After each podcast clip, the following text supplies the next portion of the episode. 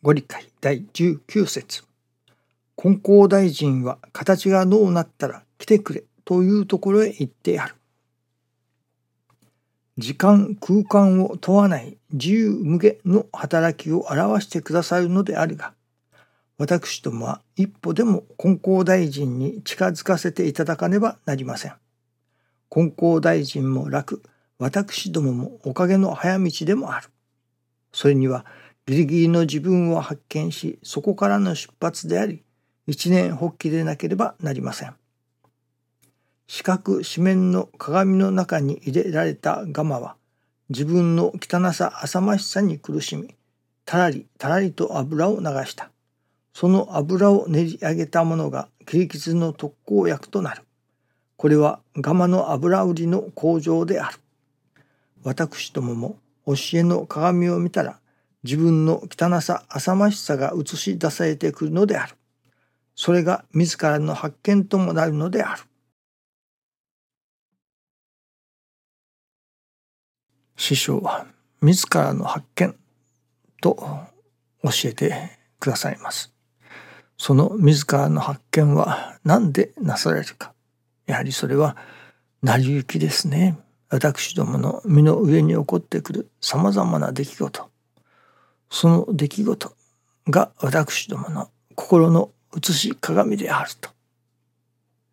私どもの心の小ささ、そしてまたその浅ましさそれが成り行きとなってまあ私どもの身の上に起こってくるというのでしょうかね。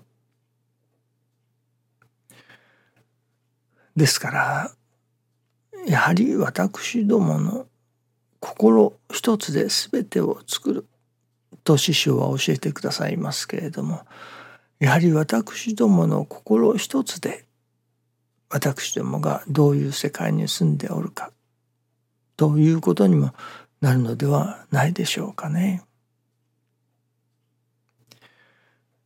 今朝いただきますのは私どもはとかく神様を使おうといたします。ああしてください。こうしてください。とやっぱり神様とは使うものというのでしょうかね。お願いするもの。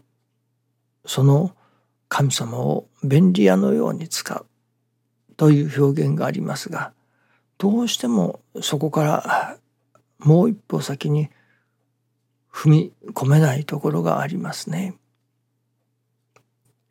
今朝はその師匠がよくおっしゃっておられました神様を使う身から神様から使われる私に変わっていかなくてはならないと。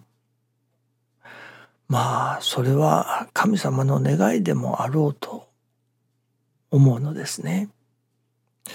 例えば子供がいる。その子供がやっぱり親に頼み事をする。まあ表現を変えれば子供は親を使おうとするものですけれども何かにつけ親に頼む。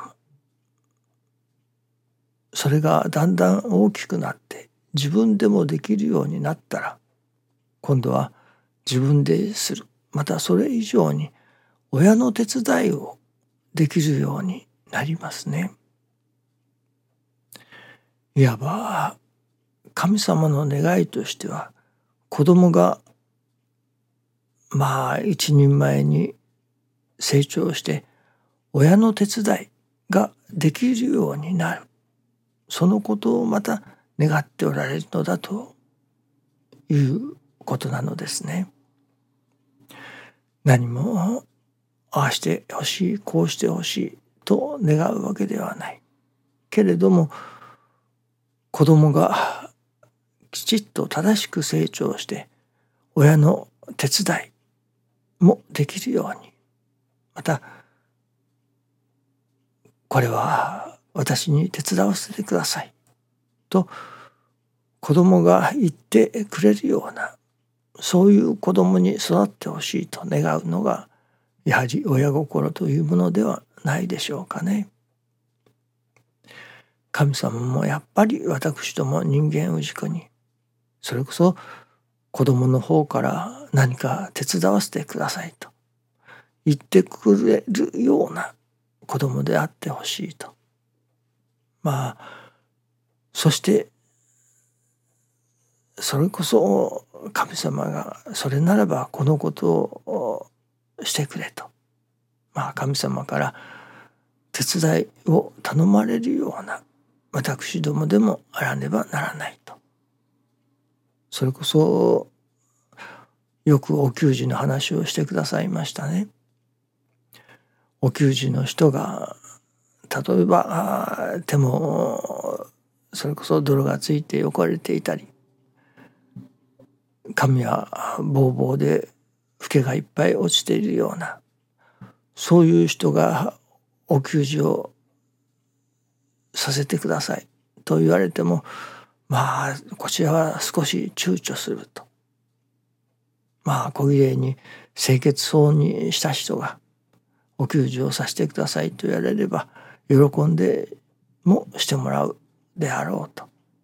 ですから私どもが神様にお役に立たせてください。私を使うてください。と言ってきてもなるほど。ああこの氏子なら使っても大丈夫だなと。